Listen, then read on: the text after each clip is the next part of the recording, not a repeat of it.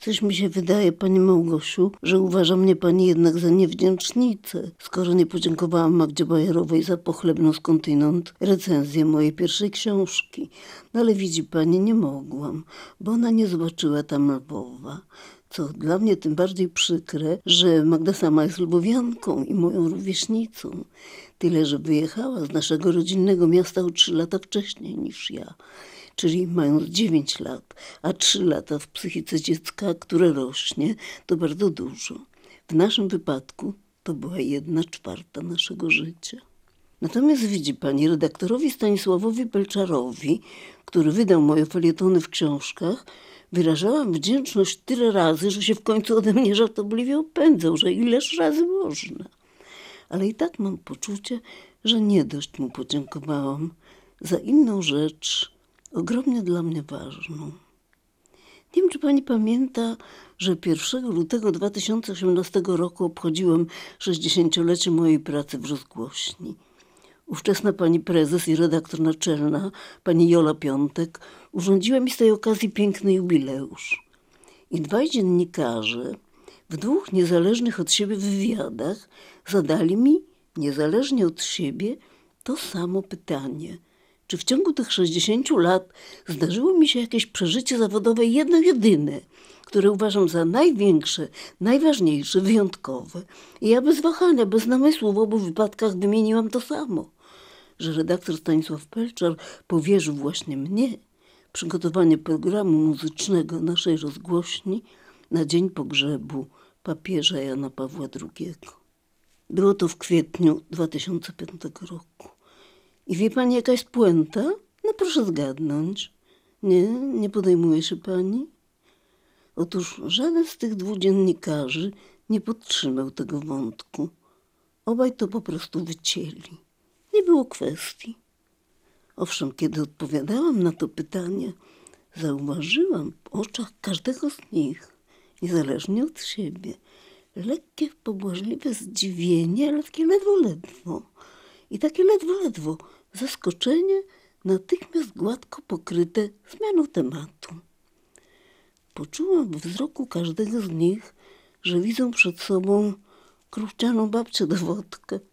Natomiast zupełnie nie dociera do nich, niezależnie od siebie, znaczenie pojęć muzyka, dzień pogrzebu i Jan Paweł II. Nic, puste oczy. Zaledwie w 13 lat po jego śmierci. Zaprawdę od onego czasu upłynęły całe wieki. Jeszcze tu muszę dodać, że ta decyzja o moim udziale nie zapadła tak od razu. Ówczesna pani wicenaczelna myślała, że wystarczy to, co zostało przygotowane, kiedy papież umierał. Jakieś tam dwa, trzy utwory, większe czy mniejsze, pewnie rekwiem Mozarta i Bacha, aria na strunie G, to, to, to się zwykle gra w takich okolicznościach ale okazało się, że to ma być program na cały dzień, od 5 rano do 22. Z dwugodzinną przerwą, kiedy to z Rzymu nadawana miała być transmisja samej ceremonii pogrzebowej. Nie było już u nas wtedy redakcji muzycznej, bo się nie mieściła w nowej strukturze radia, nie wiem dlaczego. I wtedy Leszek Długosz, mój znakomity kolega technik, podpowiedział redaktorowi Pelczarowi, że to powinnam zrobić ja. Dlaczego ja? Bo Leszek wiedział, że ja od lat 60. przygotowywałam oprawy muzyczne dla naszej redakcji literackiej i miałam uprawnienia przyznane przez Ogólnopolską Komisję Kwalifikacyjną. No i wtedy poproszono mnie. Przyszłam do radia w przeddzień pogrzebu około 14. Poszłam do taśmoteki i zaczęłam wybierać muzykę. Nigdy nie zapomnę tego transu, jaki mnie niósł przez 30 godzin bez zmrużenia oka, bez kruszyny chleba, o dwóch filiżankach herbaty. Nie chciało mi się jeść ani pić. Pracowało się przez cały dzień na żywo, bo nie dało się wszystkiego z góry obliczyć. Muzyka poważna to nie jest byle piosenka, którą można wyciszyć w każdej chwili. Nie było wprawdzie żadnych słownych audycji, ale co pół godziny nadawane były wiadomości dziennika – a oprócz tego od czasu do czasu nieregularnie wpadali reporterzy z jakimiś migawkami z miasta i trudno było przerywać nagle jakiś chór z oratorium czy arię z kantaty. więc nieustanne napięcie. Oczywiście w pełni zaakceptowane, ale mimo wszystko bardzo wyczerpujące. Więc najpierw pracowałam przez całe popołudnie i noc, przygotowując program i przesłuchując płyty, żeby nie przypuścić jakiegoś na przykład uszkodzenia czy pomyłki. A przed piątą zaniosłam do amplifikatorni pierwszą partię płyt i takie stopniowo donosiłam. Do czasu pogrzebu wybrałam muzykę wyłącznie funeralną, a już po pogrzebie położyłam akcent na zmartwychwstanie i życie wieczne. Realizatorzy zmieniali się co kilka godzin, a ja trwałam bez przerwy. Co jakiś czas dostawałam SMSy od znajomych, którzy wiedzieli, że to ja przygotowuję muzykę. W pewnym momencie, jeszcze przed południem, przychodzi tekst od Zosi Gebhardt. Twoja muzyka jest jak modlitwa. Zosia zawsze czyta do najgłębszej warstwy. Transmisję z pogrzebu oglądam w amplifikatorni. Dyżur realizatorski ma w tym czasie Marek Motas, gdzieś świętej pamięci. Przedwcześnie, przed paroma laty zmarły na białaczkę, która go nagle wyrwała spośród nas. Marek, zwykle wesoły, dowcipkujący, teraz oczywiście w najgłębszym skupieniu i powadze ogląda transmisję razem ze mną. A w pewnym momencie robi mi zdjęcie – jak zmęczona po całej nocy, siedzę w fotelu ze wzrokiem wbitym w ekran radiowego telewizora. Mam je oczywiście i przechowuję z pietyzmem, bo jest dla mnie pamiątką naszego wspólnego przeżywania tego niezwykłego momentu metafizycznego i historycznego, kiedy wicher na placu Świętego Piotra obraca karty księgi leżącej na zamkniętej trumnie a w pewnym momencie ostatecznie ją zamyka. Nigdy tego obrazu nie zapomnę i tej wspólnie przeżywanej chwili. Po transmisji z Rzymu przychodzi na dyżur kolejny realizator. Kiedy mu referuję, jakie mam trudności z obliczaniem na żywo czasu i pokazuję mu moje obliczenia na papierku, uśmiecha się ironicznie, wzrusza ramionami i mówi – ja tu nic nie widzę, tych robaczków. Ja zapomniałem okularów. Aha.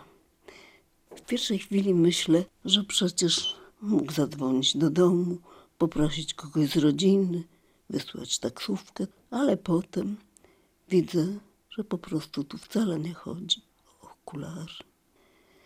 Na ostatnią godzinę programu zaplanowałam fragmenty nieszporów ludźmierskich Jana Kantego Pawluszkiewicza z najpiękniejszym psalmem na koniec. Matko Boska, Ludźmierska, weź w ramiona, otwórz oczy. Nie odmawiaj nam ratunku ani we dnie, ani w nocy.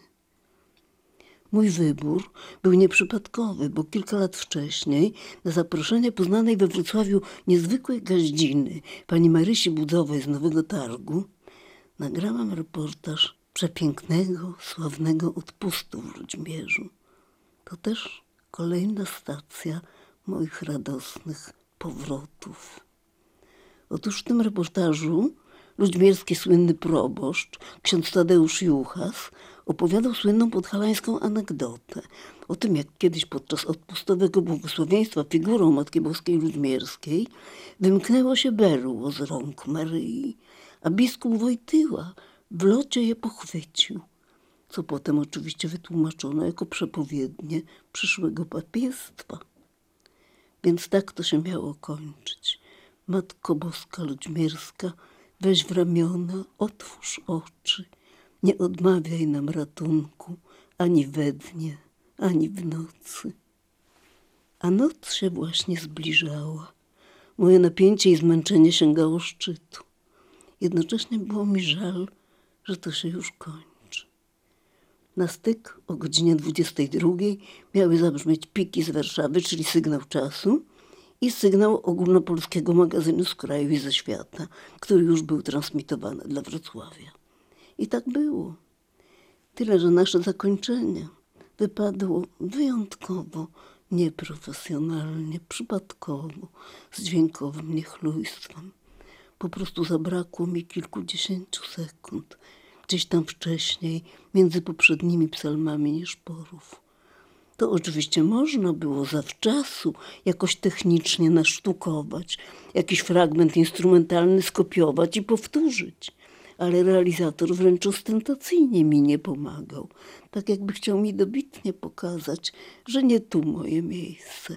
A temat naszego programu zupełnie go, delikatnie mówiąc, nie interesuje. Mężczyźni mają na to swoiste określenie. Więc kiedy wystartował z Matką Boską Ludmierską, czułam, że pędzimy ku katastrofie, że to się musi źle skończyć, bo jest za krótkie, że ten finał zabrzmi przedwcześnie i co potem? Realizator wiedział to lepiej ode mnie, gdy nieuchronnie zbliżał się do końcowych oklasków. Na oklaskach litościwie cofnął utwór, ale na chybił trafił przypadkowo, byle jak, bo nie mogło być inaczej. Sygnał czasu, piki, pojawił się w pół jakiegoś słowa, jakiejś frazy muzycznej. Realizator uciekł z muzyką, ściągnął miksery, wstał i zaczął się pakować. Ze studia wyszedł prowadzący program prezenter, postawił kołnierz kurtki, nigdy nie zapomnę tego gestu, i choć wyszłam na korytarz, przeszedł obok mnie, nie odwracając głowy, nie mówiąc nawet dobranoc czy do widzenia. Zostałam sama, ze swoim wstydem i z górą płyt, których nawet nikt mi nie pomógł odnieść na pierwsze piętro do pokoju redakcyjnego. Jakoś się zawlokłam, ale nie miałam sił wracać do domu. Położyłam się na podłodze, na wykładzinie, chciałam po prostu zasnąć i nie mogłam. Zadzwoniłam do Leszka Długosza, użaliłam się, a Leszek mnie pocieszył. Marysiu, nie przesadzaj. Ile osób to zauważyło? Ile osób tego uważnie słuchało? To my słuchamy każdej frazy, końca, początku, ale jak myślisz, ilu o tej porze jest takich słuchaczy? Pewnie miał rację, ale i tak nie mogłam usnąć aż do rana. Więc to było moje przeżycie nieporównywalne z żadnym innym bo też wydarzenie było jedyne w historii. Pogrzeb człowieka, który ją zmienił, historię. A ten SMS od Zosi Gebhardt, twoja muzyka jest jak modlitwa. Oczywiście, to była moja modlitwa. Modlitwa wdzięczności za to, co on zrobił ze mną od momentu, kiedy dotarł do mnie jego głos, kiedy dotarł do mnie. Odtąd moje życie i moja praca wzięły zakręt w nowym kierunku, a właściwie nie w nowym. Raczej zaczęło to wszystko po prostu wracać na starą ścieżkę, która rozpoczyna się gdzie? No tu, tu, właśnie tu, przed portalem Dominikanów w Lwowie. I dzięki temu ja jeszcze funkcjonuję. I dzięki temu Dzisiaj tutaj razem jesteśmy. Tu, przed tym portalem, z napisem Soli Deo, Honor et Gloria.